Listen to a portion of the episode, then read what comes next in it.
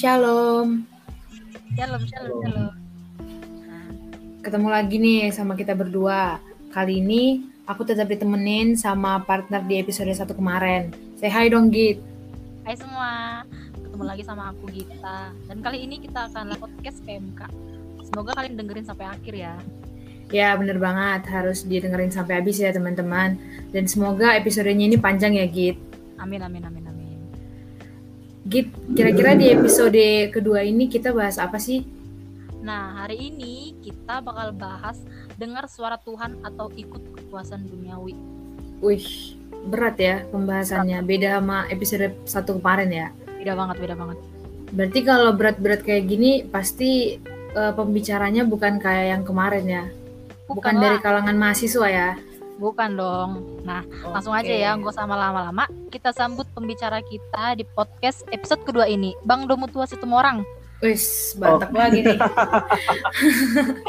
Shalom Bang. Shalom, shalom. Kalian kok ngomongnya berat-berat sih? Apa kalian tahu berat saya?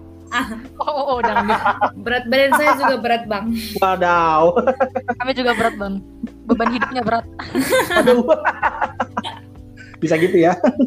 Iya. Apa kabar nih, Bang Domu? Sehat, sehat, diberkati. Puji Tuhan. Hmm, Pandemi gini, Bang Domo masih tetap beraktivitas kayak biasa atau ikuti PPKM-nya? Yang lagi di Jakarta nggak sih Bang Domo? eh pasti banyak terbatasan sih yang saya punya.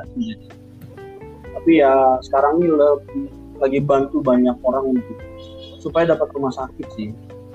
Karena Hmm. kondisinya kan Jakarta ini merah nih kan, emang lagi berdoa lah supaya turun lah yang kena. Cuman ya banyak anak-anak Tuhan yang nggak dapat kamar gitu. Otomatis Hmm. kita para hamba Tuhan turun tangan supaya mereka dapat kamar. Kasihan. Kasihan Iya, sih. Iya bener-bener banget tuh. Oke, kayaknya kita langsung mulai bahas aja ya. Siap. Oke, Git, silakan Git. Pertanyaan yang pertama nih Bang, setiap hari kan manusia pasti bakal ngalami hal-hal yang berbeda-beda nih. Terus bagaimana saya dapat mengetahui kehendak Tuhan bagi hidup saya itu kayak gimana sih Bang? Oke, pertanyaannya adalah bagaimana mengetahui kehendak Tuhan bagi hidup saya. Oke, Iya betul. jadi eh, manusia itu selalu punya, kita itu punya SOP. SOP Hmm. kita itu selalu firman Tuhan. Jadi saya akan jawab semua ini dasarnya adalah firman. Bagaimana kita tahu Tuhan? Kita harus tahu dulu Tuhan itu apa sih sebenarnya. Yeremia 29 ayat 11 dia bilang begini. Sebab aku ini mengetahui rancangan apa yang ada padaku mengenai kamu. Demikian firman Tuhan bukan rancangan kecelakaan, tapi rancangan damai sejahtera yang memberikan kepadaku masa depan atau hari depan yang penuh dengan pengharapan. Jadi bagaimana kita tahu bagaimana kita bisa tahu kehendak Tuhan? Kita harus tahu bahwa kehendak Tuhan itu Yeremia 29 ayat 11 bilang bahwa rancangan Tuhan itu rancangan damai sejahtera, bukan rancangan kecelakaan. Bahkan dibilang untuk memberikan kepada kita hari depan atau masa depan yang penuh dengan pengharapan dibilang. Nah di kejadian satu kalau kita baca kenapa manusia diciptakan di hari ke-6? Kenapa nggak diciptakan di awal? Karena Tuhan pengen supaya manusia itu menikmati semua kebaikan Tuhan. Kebayangkan bumi belum berbentuk, tiba-tiba manusia ciptain. Manusia melayang-layang, rekan-rekan. Makanya Tuhan ciptain semuanya. Jadilah terang, jadilah gelap, jadilah ini, jadilah ini gitu. Semua diciptain karena tujuan penciptaan adalah manusia. Endingnya itu selalu manusia gitu. Nah, bagaimana kita bisa tahu kehendak Tuhan? Kehendak Tuhan itu cuma ada di firman Tuhan, nggak ada di tempat lain. Maka kita perlu dengar firman Tuhan terus menerus gitu sih. Lanjut Ti, pertanyaan kedua. Oke. Kira-kira Bang, gimana cara cara kita sebagai manusia itu mengenali suara Tuhan? Gimana cara kita mengenali suara Tuhan? Pertanyaan pertama, saya akan jawab gini. Menurut kalian, bagaimana caranya kita mengenali suara ayah kita? Ada yang tahu jawabannya? Cara mengenali suara ayah kita. Gimana ya jelasinnya? Karena kan karena kita sering dengar suara Sering, iya. That's it. sering dengar. Itu dia jawabannya. Bagaimana kita bisa mengenali suara Tuhan? Kita harus terbiasa mendengarkan suara Tuhan. men. Nah, cuman kan kadang manusia itu membuat semuanya itu jadi jadi susah gitu loh. Seakan-akan Tuhan itu susah untuk dipahami, susah untuk dicerna gitu loh. Susah Loh, padahal- juga ya bang ya. Iya, betul itu dia. Padahal Tuhan itu jauh lebih nyata daripada masalah kita. Nah, bagaimana su- bagaimana kita sebentar sebentar ada iklan lewat. Maaf ada dangdutan. Apa-apa. Jadi di masa-masa PPKM ini orang jualan terbatas, tapi dangdut tidak terbatas. Itulah Jakarta. Nggak tahu di Tanah Batak masih ada Mangadati hari ini. Ada sih bang, ada. Ada juga ya. Tapi kayak dibatasin gitu jamnya. Iya. Oh iya ya. Yang dibatasin aja bisa lama ya, apalagi nggak terbatas ya. Malam. Bisa sampai malam ya, bisa sampai besok ya.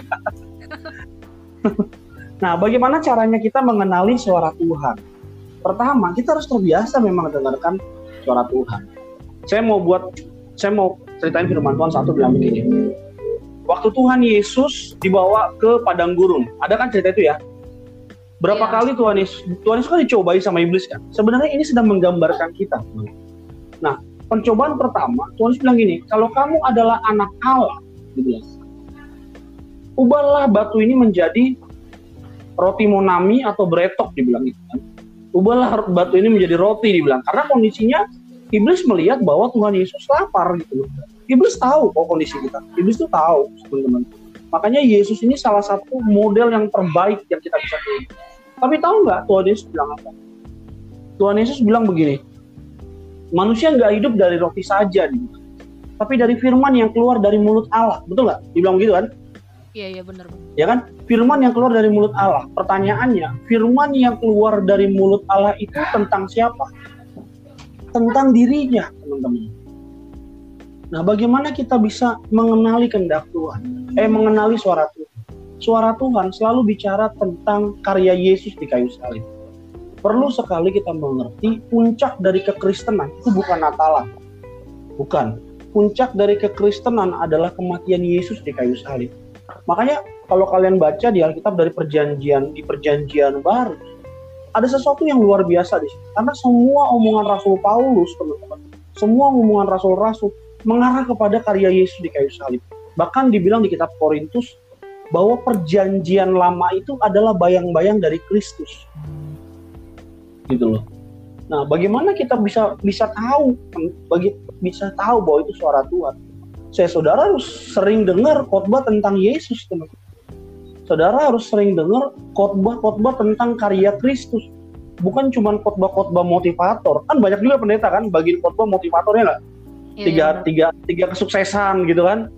Tujuh langkah mendapatkan jodoh yang terbaik dari Tuhan. Tapi jarang mereka menceritakan Yesus di situ.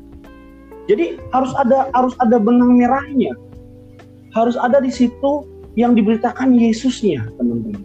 Ini yang membuat kita tuh jadi terbiasa mendengarkan kita jadi bisa membedakan mana suara Tuhan, mana suara dunia. Gitu loh. Makanya perlu sekali setiap kita spend waktu untuk bisa dengerin khotbah-khotbah tentang Kristus. Seperti itu sih. Oke. Boleh nanya pertanyaan tambahan mengenai pertanyaan yang cara mengenali Tuhan nggak bang? Boleh dong. Nah kan mungkin kan yang dengar ini anak muda, mungkin nanti bakalan ada saat di mana mereka kayak mau nentuin jodohnya gitu siapa gitu kan. Mantap. Nah Jodoh. ini kan relate sama kehidupan uh, orang-orang. Kan kadang itu kayak misal udah pacaran lama, terus kayak mikir uh, kira-kira dia emang satu-satunya nggak ya Tuhan gitu kayak nanya sama Tuhan. Tapi kayak di satu sisi pas dia nanya uh, mungkin jawaban Tuhan itu nggak, dia bukan satu-satunya. Tapi ada uh, bisikan lain yang bilang dia satu-satunya. Jadi gimana cara kita ngebedain mana yang benar-benar itu jawabannya Tuhan sama mungkin iblis gitu, berat. Oke. Eh, Oke siap. Jadi begini, contoh bicara soal teman hidup. Firman Tuhan udah bilang jelas kan, hendaklah kamu menjadi memilih pasangan yang sepadan gitu kan. Gelap dan terang tidak bisa bersatu, betul nggak? Dibilang begitu kan? Ya, Itu betul, itu itu dasarnya, itu fondasinya dalam itu. Nah, tiba-tiba ketemu orangnya gitu loh. Wah ini orang ganteng, Kristen, gitu ya, pelayanan gitu ya, cinta Tuhan. Nah, teman-teman, saya mau kasih sama kalian. Untuk orang dapat surat izin mengemudi, dia harus pelajarin banyak hal tentang mengemudi, betul nggak? Apalagi soal bicara teman hidup. Puji Tuhannya di kekristenan, teman hidup itu one way trip teman-teman. Itu sekali jalan seumur hidup. Nggak ada perceraian di, di, di, di kekristenan. Nggak ada teman-teman. Makanya untuk yang nanti kamu pilih buat 50 tahun selama bersama itu banyak banget. Banyak banget pertimbangannya. Jadi nggak bisa juga cuma sekedar oh ini dari Tuhan bisikan. Nggak bisa. Saudara harus cari pengetahuan tentang hal itu teman-teman cari pengetahuan tentang pria yang dewasa seperti apa wanita yang dewasa seperti kalau kita kalau saya gitu ya waktu saya milih teman hidup saya, memilih istri saya yang sekarang dan satu-satunya tiga hal jadi syarat mutlak saya. Pertama, dia harus punya hubungan sama Tuhan. Saya nggak lihat dia kaya atau enggak, dia cantik atau enggak, dia tajir atau enggak. No. Yang kedua adalah saya pastikan dia adalah orang yang melayani gitu loh. Artinya gini, kalau dia terbiasa melayani, melayani orang-orang ya, entah dalam hal apa pun itulah ya, teman-teman maka waktu dia datang sama saya, dia tidak menjadi perongrong, tapi dia menjadi penolong buat saya. Yang ketiga, saya pastikan bahwa dia mengasihi keluarganya. Itu hal dasar sebenarnya. Kalau kalau di kalau yang yang selama ini saya, saya pegang ya dan saya pelajari. Makanya kalau kita memilih teman hidup karena ini relevan sama dunia teman-teman sebagai mahasiswa, teman-teman harus mengerti dulu teman-teman mau pacaran doangkah atau mau ini pacaran mau sampai pernikahan? Kalau mau pacaran sampai pernikahan banyak step banyak banyak hal yang saudara teman-teman perlu pelajari. Seperti itu sih. Hmm, berarti ini singkatnya kayak kita uh, mencari tahu juga gimana ciri-ciri buat jadi jodoh kita yang baik sesuai dengan perintah Tuhan dan kita konsul ke Tuhan juga nggak sih bang jadinya itu uh, pertama uh, kita harus punya pengetahuan tentang berhubungan, berpacaran. Itu harus tahu secara kekristenan ya. Hmm. Yang kedua soal pernikahan. Yang ketiga bukan kita nanya ke Tuhan gitu loh. Maksudnya artinya gini bukan bicara tiba-tiba Tuhan audible ngomong gitu. Misalkan Kifti, jodohmu itu adalah marga sinaga misalkan begitu. Soalnya saya kenal sama Kifti nih. Dia sempat jadi anak kelas saya. Atau kalian semua pernah satu kelas sama saya? Pernah bang. Pernah bang. Oh pernah semua ya. oh, iya juga ya. Ternyata iya semua. Nah misalkan Tuhan datang gifty gitu ya. Itu jodohmu. Ya nggak seperti itu juga. Ada yang seperti tapi nggak selalu seperti itu. Pasti kalau itu dari Tuhan, itu akan membuat kita tuh semakin mau dekat sama Tuhan. Semakin mau mengasihi, semakin mau jadi berkat bagi banyak jadi kita tuh jadi kayak apa ya kan ada orang kalau dia sudah sebelum pacaran dia aktif pelayanan sungguh-sungguh hidupnya jaga kekudusan misalkan ya. Hmm. rajin eh tiba-tiba pas pacaran woi hidupnya nggak kudus lagi kudis gitu kan. Yang tadi sungguh-sungguh jadi sungguh-sungguh ngantar jemput pacar bukan pelayanan lagi gitu loh. Yang tadinya sungguh-sungguh kuliah jadi sungguh-sungguh telepon-teleponan sama pacarnya. Ya itu udah pasti bukan dari Tuhan menurut saya Terus teman-teman harus mengerti juga bahwa dalam berpasangan selalu sama dengan value kita. Artinya begini, raja itu selalu dapetin ratu. Pangeran itu selalu dapetin putri, teman-teman. Artinya begini, kalau kita mau mendapatkan yang terbaik, ayo dong level up dong hidup kita. Ayo dong upgrade hidup kita. Ayo dong upgrade attitude kita, karakter kita. Karena yang sesuai dengan kita, itu yang akan datang sama kita. Seperti itu. Kita lanjut ya Bang. Siap. Uh, pertanyaan ini sering banget ditanyain dan menjadi perdebatan orang Kristen. Ada kata-kata yang bilang saya akan diselamatkan dan diampuni dari semua dosa. Lalu mengapa tidak terlu tidak terus berbuat dosa? Kalau misalkan kenapa nggak terus berbuat dosa? Toh Tuhan mengampuni gitu ya? Iya bang. Ya. Oke, teman-teman tahu nggak pertama kali dosa itu terjadi di mana? Taman Eden. Di Taman Eden. Oke. Sekarang kita lihat ya, urut ya, kita urut. Kenapa dosa ini pertama kali tanya di Taman Eden. Taman Eden tuh nggak ada kurang apa-apa, betul nggak? Ada nggak kekurangan di sana? Ada nggak sakit penyakit? Gak ada, nggak ada sama sekali teman-teman. Coba, bahkan jodoh aja dikasih di Taman Eden, betul nggak? Iya betul bang. Karena memang Taman Eden ini di dalam bahasa aslinya disebut paradise, tempat sukacita, tempat di mana nggak ada lagi yang kurang di situ. Tapi ada satu kegagalan di dalam dirinya Hawa yang akibatnya menjadi kegagalan Adam juga. Bah, makanya terjadi perbuatan dosa. Tahu nggak apa? Ketika mereka ditipu sama iblis bahwa dibilang Tuhan itu kurang mengasihi mereka. Karena Tuhan nggak mau mereka itu jadi sama seperti Tuhan. Makanya kita nggak boleh makan pohon pengetahuan. Betul kan? Dibilang begitu kan? Nah, kalau kita lihat di ayat sebelumnya, manusia itu sudah diciptakan serupa dan segambar dengan Allah.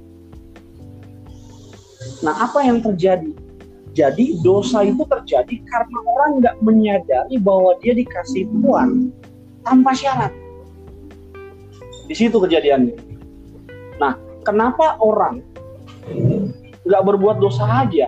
Karena begini, kalau kita terus-menerus menyadari Tuhan mengasihi kita, Tuhan mencintai kita, kita berharga di hadapan Tuhan, kita terus memasukkan hal-hal yang positif dalam diri kita, kita sering kita sering mendengarkan khotbah-khotbah tentang uh, pengorbanan Yesus di kayu salib yang membuat kita jadi semakin jatuh cinta sama Tuhan.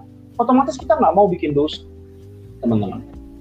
Bukan karena ada punishment, bukan. Sama kayak gini. Saya jatuh cinta sama istri saya. Karena saya jatuh cinta sama istri saya, saya nggak akan pernah mau menyakiti hatinya dia. Sama, teman-teman. Karena kita mengetahui bahwa Tuhan mengasihi kita tanpa syarat, kita jadi nggak mau keluar dari koridor-koridor yang Tuhan sudah tetap. Kita jadi nggak mau bikin dosa. Itu doang sih sebenarnya. Bukan karena ada manis, tapi karena kita menyadari kita dikasihi Tuhan tanpa syarat. Gitu loh. Oke bang. Berarti uh, yang pertanyaannya gini mengapa perlu mengakui dosa udah kejawab di situ lah ya berarti ya bang ya? Mengapa? Oh enggak, beda lagi. Mengaku dosa itu beda lagi 1 Yohanes 1 ayat 9 bilang gini, langsung aja ke pertanyaan 4 lah ya. Karena kamu udah nyambung. dibilang begini, jika kita mengaku dosa kita, kalau kita baca di Amplified Bible dibilang admit artinya gitu. Kita admit gitu loh. Artinya kita dengan sukarela mengakui dosa kita, maka ia setia dengan setia dan adil sehingga ia akan mengampuni segala dosa kita. Artinya begini, pertama-tama kematian Yesus di kayu salib telah menyediakan pengampunan bagi kita. Padahal kita belum lahir, teman. Iya kan? Yesus mati 2000 tahun lalu kayak salib. Nah, kita tuh belum lahir. Tapi ketika kita lahir, ketika kita beranjak bertumbuh dewasa gitu ya, kita remaja, kita jadi pemuda gitu ya, teman-teman. Di saat kita mengakui bahwa kita berdosa, kita tuh sedang sepakat sama Tuhan bahwa pengampunan yang Tuhan sudah sediakan di kayu salib, itu saya terima. Itu tujuannya. Jadi bukan supaya Tuhan mengampuni kita, bukan. Tuhan tuh sudah ngampunin kita jauh sebelumnya. Tuhan sudah sediakan pengampunan itu jauh sebelumnya. Tapi kita perlu membuat pengakuan untuk apa? Untuk langkah iman menerima pengampunan. Itu doang sebenarnya. Makanya dibilang di 1 Petrus 3 ayat 18, ia mati satu kali untuk segala dosa kita di dalam terjemahan yang lain untuk segala dosa itu bicara dosa yang dulu, sekarang dan yang akan datang. Jadi hanya perlu satu kali dia mati, tapi bayar lunas semua dosa. Menyediakan pengampunan. Karena Tuhan tahu kita tuh masih bisa banyak gagalnya. Mungkin kita bilang, oh kalau dia sudah doktor teologi, dia nggak akan bisa jatuh dalam dosa. Kata siapa? Banyak kok yang jatuh juga. Oke, lanjut pertanyaan selanjutnya ya Bang ya. Iya. Uh, Bagaimana tanggapannya terkait beberapa orang yang tidak mengakui adanya Tuhan? Pertama gini, waktu Tuhan ciptakan manusia, ini saya harus kasih tahu dari rootnya dari awalnya. Di dalam hati manusia ada satu tempat yang nggak bisa diisi dengan apa pun Ini berlaku ke semua orang dan hanya bisa diisi oleh kasih Tuhan di dalam hati manusia, teman-teman. Nah, kenapa ada orang-orang yang beranggapan tidak ada Tuhan gitu ya tadi pertanyaannya kan ya yeah. sama kayak ini kayak begini sama kayak gini di dalam satu keluarga ada anak yang bertumbuh tanpa seorang bapak, teman-teman. Menurut kalian, apakah orang itu percaya bahwa bapak itu ada? Percaya. Enggak dong, kan nggak pernah ada bapaknya. Tapi dilihat dari teman-temannya, teman-temannya kan punya bapak, jadi dia bisa lihat dari teman Betul. Kalau dia punya kesadaran sampai di situ. Tapi kalau dia nggak punya kesadaran sampai di situ, apalagi masih kecil ya, di dalam balita dia, waktu dia masih balita, dia nggak punya udah nggak punya bapak, gitu. susah untuk dia mengerti bahwa bapak itu bapak itu penting buat hidup dia. Terus dia bertumbuh di dalam kehidupannya sampai dia dewasa tanpa seorang bapak, dari umur nol misalkan sampai dia umur dewasa gitu ya. Buat dia dia nggak akan dia akan berpikir begini, saya nggak perlu bapak, toh saya masih hidup kok toh saya masih bertumbuh. Nah ini juga yang terjadi sama mereka yang beranggapan Tuhan tuh gak ada. Kenapa? Karena karena kehidupan dia selama dia masih selama dia ada di muka bumi ini, dia nggak pernah dia tuh sudah sering kecewa dengan istilah nama Tuhan ini. Entah dia kecewa dengan perilaku anak Tuhan, entah dia kecewa dengan perilaku hamba Tuhan, entah dia kecewa dengan apa yang terjadi dalam hidupnya gitu ya, yang nggak bisa dia jelaskan. Makanya dia bilang, ah udahlah Tuhan tuh nggak ada, ada pun nggak ada pun nggak ada masalah buat hidup gue gue bisa tetap jalani kok hidup gue gue bisa gue bisa survive kok. Gue bisa selesai kuliah gue kok gitu loh. Kenapa? Karena sudah kecewa sejak lama gitu loh. Ada satu hamba Tuhan waktu itu kejadian dia lagi dikirim wajib militer ke Vietnam singkat kata di tahun itu di tahun 60 atau tahun 70 ya dibilang orang ateis itu udah banyak di Amerika nah mereka dikirim ke Vietnam satu kejadian tiba-tiba orang-orang Vietcong atau Vietnam melemparkan banyak mortir ke perkemahan orang-orang Amerika ini. Dan terutama orang-orang ateis gitu ya. Tahu nggak apa yang mereka takutkan? Mereka panggil-panggil Tuhan guys. Jadi sebenarnya mereka tuh beranggapan bahwa Tuhan tuh nggak ada itu cuman wujud kekecewaan mereka lah terhadap nama Tuhan ini. Karena apa yang terjadi di dalam kehidupan mereka selama ini dan jadi tren, betul nggak? Ya kan? orang kan jadinya kan tren kan kalau nggak nggak percaya Tuhan tuh jadi tren gaya hidup gitu sebenarnya mereka kosong hatinya sebenarnya mereka tuh apa ya kalau dibilang kering hatinya gitu seperti itu sih sebenarnya Oke, lanjut nih Uh, benar tidak bahwa ada yang dimiliki manusia tapi tidak dimiliki oleh Tuhan. ya benar gue baru ngobrol sama gembala pindang ini gara-gara kalian pertanyaan kalian ini pertanyaan S3 berat timnya keren timnya apa yang dipunyai manusia tapi tidak dipunyai Tuhan? Yang dipunyai manusia tapi tidak dipunyai Tuhan adalah iman, teman. Iman itu adalah respon manusia terhadap kasih Tuhan. Nah, yang dipunyai Tuhan tapi tidak dipunyai manusia adalah kasih Tuhan, penyediaan Tuhan. Nah, itu manusia nggak punya tuh, tapi Tuhan punya. Nah, apa yang dipunyai manusia nggak punyai Tuhan? Ya cuma iman, teman-teman. Karena iman satu-satunya cara teman-teman menerima semua kasih, kebaikan, kemurahan Tuhan di dalam hidup kita. Itu doang sih. Sisanya nggak ada. Eh, pertanyaan selanjutnya nih sering kali ketika menghadapi masalah kita bertanya-tanya sebenarnya Tuhan itu bantu saya nggak sih dia benar-benar ada atau sebatas kebohongan bagaimana tanggapan abang ter- terkait kasus kayak gitu bang Gue boleh minta tolong ada satu orang bukain Alkitab nggak? Hosea 4 gitu ayat 6 ada nggak? Yang bisa Boleh bang, boleh bang. Di dalam bahasa ini ya, bahasa Karo, bisa nggak? Hah? Kan nggak bercanda, Bahasa- bercanda. Nggak ngerti tuh. Hosea 4 ayat 6a.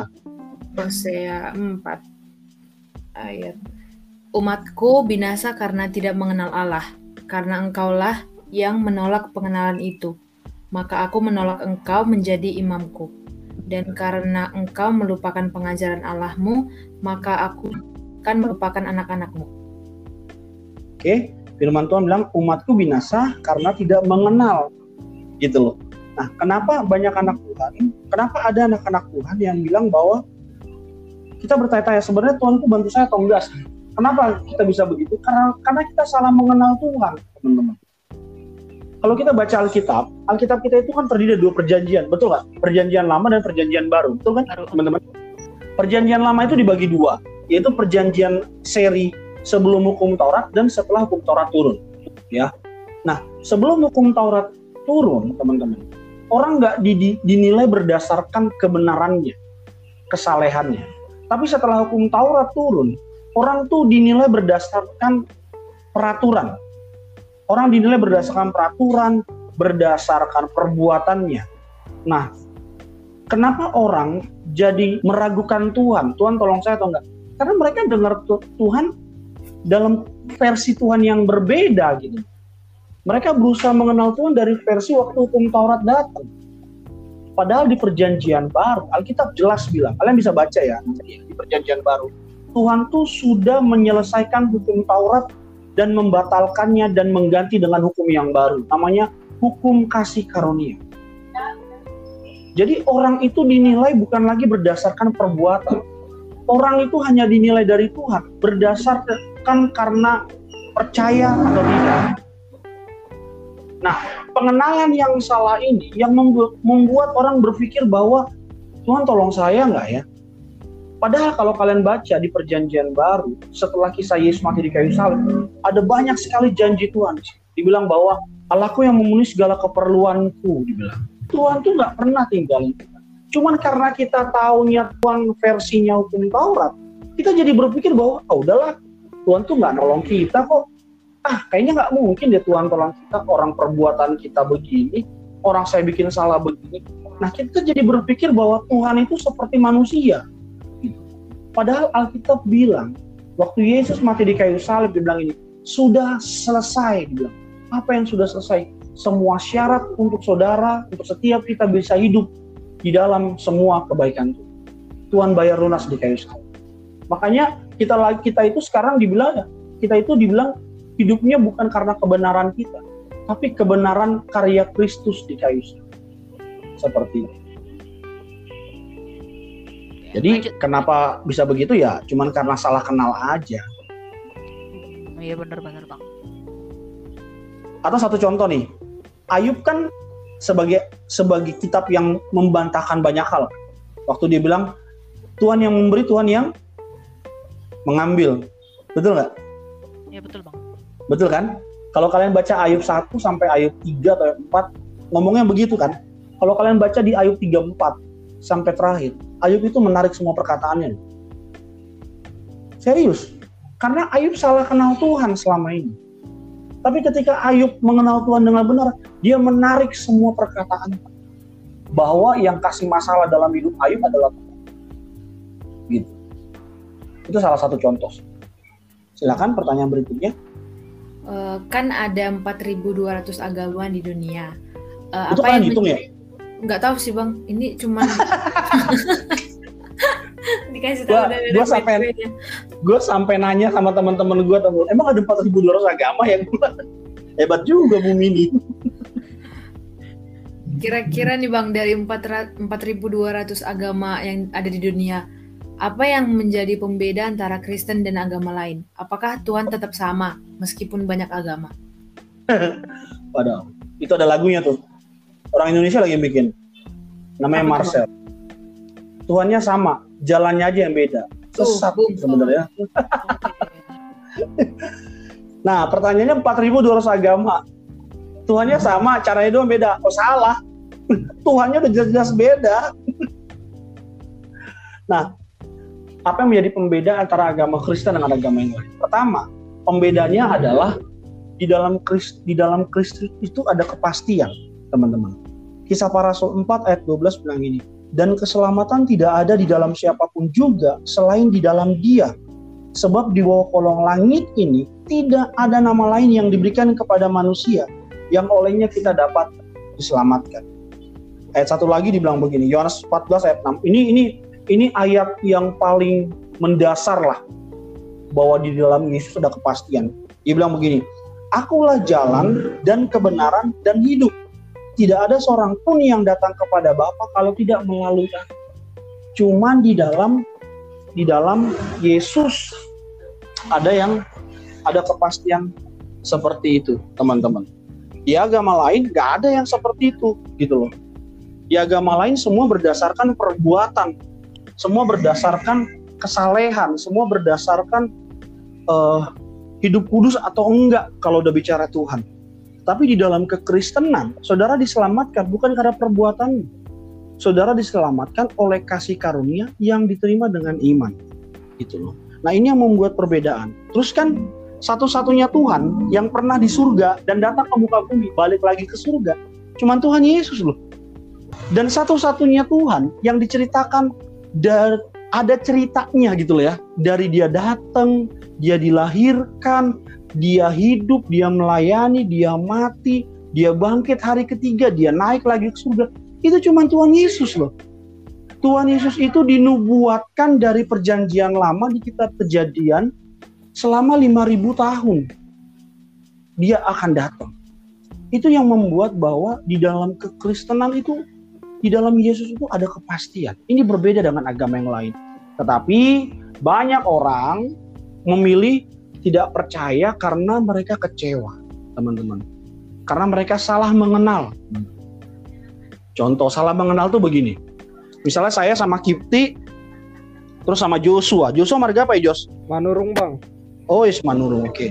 Misalkan ya, saya sama Joshua di saya sama Joshua nih nggak kenal, gitu ya. Padahal Joshua ini orangnya baik, tulus, suka memberi, suka memberkati. Dia dia tahu ulang tahun saya, dia tahu suka dia eh sorry, dia pokoknya baik lah. Tapi dia kita nggak punya hubungan, nggak kenal gitu ya. Tiba-tiba datang Kifti, Kifti bilang begini, bang tahu nggak? Joshua itu orangnya tuh begini begini. Hal-hal yang negatif diomongin lah tentang Joshua ke gua teman-teman. Akhirnya waktu gua ketemu Joshua tahu nggak? Gua tuh tanpa ngomong sama Joshua udah tahu Joshua kayak apa. Tahu kenapa? Karena gue mendengar informasi yang salah dari orang yang salah. Eh tapi ini contoh dong ya Kipti Joshua ya. Ini ini contoh contoh. Jangan dimasukin ke hati. Sama teman-teman. Kalau kita dengar Tuhan, kalau kita mau kenal Tuhan, tetapi orang itu sendiri gitu ya, mengenal Tuhan bukan secara pribadi tapi dengan kata orang, tidak mengalami pribadi, saudara akan mendapatkan pengenalan yang salah teman-teman. Seperti itu. Oke, pertanyaan selanjutnya, Bang. Apa yang akan terjadi jika kita mendengar suara Tuhan tapi tidak melakukannya sesuai kata Tuhan, tapi malah mengikuti nafsu duniawi? Itu gimana, Bang? Teologis banget sih pertanyaan-pertanyaan Pertama, nggak ada orang mendengarkan suara Tuhan sekali dia langsung lakukan, nggak ada teman-teman. Itu nggak ada. Kalian cari di Alkitab gak ada yang seperti itu. Abraham udah diomongin firman Tuhan. Habis itu tau ngapain? Jual istri. Langsung dia lakukan keinginan dagingnya. Ketakutan dia karena kelaparan. Kita mau bicara siapa lagi? Daud juga begitu. Joshua juga begitu. Semua orang begitu. Nah, memang nggak bisa teman-teman kita mendengarkan suara Tuhan itu cuma sekali. Nggak bisa. Kita harus terbiasa mendengarkan suara Tuhan. Anak-anak Tuhan itu diibaratkan seperti domba ya kan? Kita kan dibilang domba-dombanya Tuhan, betul nggak? Betul bang. Kita nggak dibilang serigalanya Tuhan, betul nggak? Enggak, enggak. Enggak lah ya, nggak mau lah ya. Enggak jadi serigala, maunya jadi domba. Nah, tahu nggak teman-teman? Domba itu tidak punya alat serang, nggak ada. Nggak ada tuh domba yang memiliki taring seperti singa atau macan, nggak ada teman-teman. Kecuali domba jadi-jadian ya. Kecuali itu domba siluman gitu. Nggak ada tapi tahu nggak, domba domba itu juga tidak memiliki penglihatan yang tajam. Dia nggak bisa melihat lebih dari 5 meter. Nggak bisa teman-teman. Tapi domba itu memiliki pendengaran yang sangat tajam. Itu dia. Anak Tuhan harus melatih telinganya untuk mendengarkan tentang Yesus setiap hari. Baru dia bisa melakukan kehendak Tuhan. Tapi kalau dia jarang mendengarkan firman Tuhan, ya memang nggak jauh-jauh. Ya pasti dia akan jatuh dalam berbagai macam pencobaan teman. Pasti dia akan jatuh dalam berbagai macam pencobaan. Dan pasti dia akan mengikuti keinginan daging. Contoh lah ya di padang gurun. Tuhan Yesus sudah kelaparan. Dia itu Tuhan betul nggak? Setuju ya teman-teman? Dia itu dia itu nggak terbatasi kuasanya. Dia udah lapar teman dia udah lapar banget bayangin deh. Seharusnya kalau sudah seperti itu emosionalnya itu harusnya ngapain ya udahlah rubah aja tuh batu jadi roti ribet amat gitu loh ya kan? Iya, iya, bener, tapi bener. Tuhan tuh nggak? Tuhan nggak? Tuhan ngajarin apa? Dia bilang gini manusia nggak hidup. Lihat nih pahami ya? Kalau kita baca itu langsung itu cuma satu arti artinya. Tapi lagi manusia tidak hidup. Dari roti saja, tapi dari firman yang keluar dari mulut Allah. Makanya, teman-teman, supaya kita tidak mengikuti keinginan daging kita, kita harus sering dengerin firman Tuhan. Tapi bang, saya udah dengerin kok sehari tiga kali, tapi terjatuh dengerin lagi empat kali. Nah, kalau kita masukkan hal-hal yang busuk ke dalam pikiran kita melalui yang apa yang kita dengar, teman-teman, maka hal-hal yang busuk yang kita kerjakan. Tapi kalau kita masukin hal-hal yang berharga, yang positif, yang bernilai ke dalam pikiran kita melalui telinga kita, melalui apa yang kita dengerin, maka tindakan-tindakan kita pasti tindakan yang berharga, yang yang bernilai, yang apa yang memberkati banyak orang. Gitu loh. Makanya kalau dibilang apa yang akan terjadi jika kita tidak mendengarkan suara Tuhan, agak kurang tepat kalau cuma bicara suara Tuhan. Tapi kalau kita tidak mendengarkan suara Tuhan secara terus-menerus, harusnya begitu pertanyaannya. Jawabannya cuma satu, maka saudara akan mengikuti keinginan daging. Itu udah pasti. Tapi Tuhan tahu itu kok. Tuhan tahu itu bahwa kita akan jatuh ke situ kalau kita nggak dengerin firman Tuhan. Tahu nggak apa yang dia lakukan? Dia akan selalu menunjukkan kasih kepada kita. Supaya kita akan balik dengerin lagi firman Tuhan. Dengerin lagi kebaikan Tuhan. Oke? Okay? Oke bang. Ini kayaknya last question ya. Tuhan Tuhan itu kan maha pengasih dan sangat mencintai umatnya. Tapi hmm. kenapa Tuhan tidak melenyapkan kejahatan? Kenapa Tuhan ah. membiarkan kejahatan itu tetap ada di sini? Gitu. Oke. Okay. Kenapa manusia ada di muka bumi ini? Eh, gue lagi nggak nanya ya. Gue gue sedang membuat pertanyaan dan gue akan jawab. Supaya kita berkuasa dan menaklukkan. Itu kan janji Tuhan. Di kejadian saat kejadian dua itu kan. Iya. Berkuasa dan menaklukkan. Nah, Kenapa manusia harus berkuasa dan menaklukkan? Karena manusia itu representatifnya Tuhan di muka bumi ini. Contoh, eh, Joshua Pur Joshua Manurung anak pertama bukan? Jos? Eh, iya bang. Kau anak pertama, anak ke-8. Waduh, banyak juga. Pertama bang. Bapak anak pertama juga bukan? Bapak saya. Ah. Oh bukan, anak kedua. Oh anak kedua, oke. Okay. Betul lah ya, di, di budaya Batak lah ya, kita ngomong lah ya. Ada kalian kebetulan nih orang Batak semua nih. Atau ada iya, orang Manado? Kita orang Manado. Itu Manado Medan ya atau Batak? Batak 100% Bang. 100% anak Medan kalau gitu. nah, di dalam orang Batak Panggowaran anak pertama gitu ya. Sorry ya buat budaya-budaya yang lain. Ini saya tontokan ke orang Batak supaya lebih mudah. Bukan cuma karena setengahnya orang Kristen di Pertamina orang Batak doang gitu ya.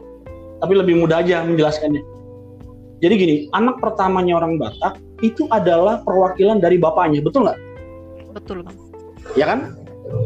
Nah, kalau bapaknya anak pertama juga, maka bapaknya ini perwakilan dari opungnya, betul nggak? Betul. Nah, artinya begini, kita itu adalah representatifnya Tuhan di muka bumi ini. Makanya Tuhan tidak melenyapkan kejahatan. Tuhan maunya kejahatan dilenyapkan oleh anak-anak Tuhan. Wow, Saudara harus tahu ini. Tuhan maunya kita melalui Tuhan melenyapkan berbagai macam kejahatan. Di mana ayatnya, Bang? Nah, ayatnya adalah tolong dibuka Yohanes 1 Yohanes 5 ayat 4. Siapa pun yang bisa baca 1 Yohanes 5 1 Yohanes 5 ayat 4. Lah, 1 Yohanes Bentar bang. Satu Siap. Yohanes. Satu Yohanes 5 ayat, ayat 4. Ayat 4. Sebab sebab semua yang lahir dari Allah mengalahkan dunia dan inilah kemenangan yang mengalahkan dunia, iman kita. Oke, lihat. Semua yang lahir dari Allah mengalahkan dunia. Jadi Tuhan nggak perlu melenyapkan kejahatan. Tuhan pakai manusia yang percaya sama Yesus untuk mengalahkan kejahatan. Kejahatan itu apa aja? Banyak teman-teman. Bukan cuma masalah-masalah kriminal, banyak. Banyak banget gitu loh. Tapi Tuhan pakai anak-anaknya untuk mengalahkan kejahatan. Melalui apa? Dengan iman. Makanya iman ini yang harus muncul di dalam diri anak-anak Tuhan. Nah, iman ini nggak muncul seperti membalikan tangan. Jaminan masuk kerajaan Allah itu seperti membalikan tangan. Saudaranya perlu percaya bahwa Yesus mati di kayu salib dan menebus kita baru. Oke, kita langsung distempel bahwa nanti kita mati kita pasti masuk kerajaan Allah. Tetapi untuk hidup dengan iman di muka bumi ini itu perjalanan seumur hidup, teman-teman. Seumur hidup.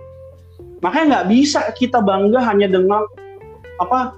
Saya dulu ya, zaman-zaman kalian kuliah, saya kelas 3 SMA sampai tingkat saya sebelumnya kuliah di sekuler, di akuntansi gitu ya. Saya kelas 3 SMA sampai tingkat 2, saya tuh udah baca Alkitab, kejadian sampai Wahyu sampai 10 kali, teman-teman. Tapi itu nggak menjadi jaminan. Membaca Alkitab dari kejadian sampai Wahyu tidak pernah membangun iman. No, teman-teman. Tapi Alkitab bilang, iman timbul dari firman Kristus. Related sama yang tadi Yesus bilang, manusia hidup bukan dari roti saja, tapi dari firman yang keluar dari mulut Allah. Kenapa? Karena firman yang keluar dari mulut Allah, Allah itu saudara dengar. Itu yang memunculkan iman. Nah, iman ini yang mengalahkan berbagai macam kejahatan. Iman ini juga yang akan membawa kalian menikmati semua penyediaan Tuhan yang sempurna. Gitu. Makanya orang benar hidup bukan karena melihat, tapi karena percaya. Gitu, teman-teman. Oke. Gimana? Oke, Eh, Bang. sesat atau enggak? Eh, terserahkan sedikit-sedikit. Oke Bang Dumu, kayaknya segitu dulu untuk pembahasan topik kali ini. Heeh. Eh, terima boleh. kasih buat buat Bang Domu yang udah mau menyempatkan diri buat sharing-sharing tentang Siap, topik siap. yang cukup berat. Semoga Kimti nih gitu ya, berat ya. Padahal satu semester kita bahas ini. semoga ya semoga kita terhindar dari pandemi-pandemi ini. Semoga Bang juga sehat-sehat terus. Men, Semoga cepat offline juga. men. Emang mau ketemu siapa, Kim? Ah, nggak ketemu siapa-siapa Bang. Oh enggak, berarti ngapain kita offline kalau nggak mau ketemu siapa-siapa? Gimana ini, Jos? Ya Bercanda. Oke Bang, thank you ya Bang. God bless Thank you. you. God bless, God bless Joshua Kimti. Oke guys, segitu dulu buat episode kali ini. Semoga kita masih ketemu di episode-episode selanjutnya dan jangan lupa buat dengerin semua podcast kita, terutama podcast kita di episode 1. See you and God bless you. Bless you semua.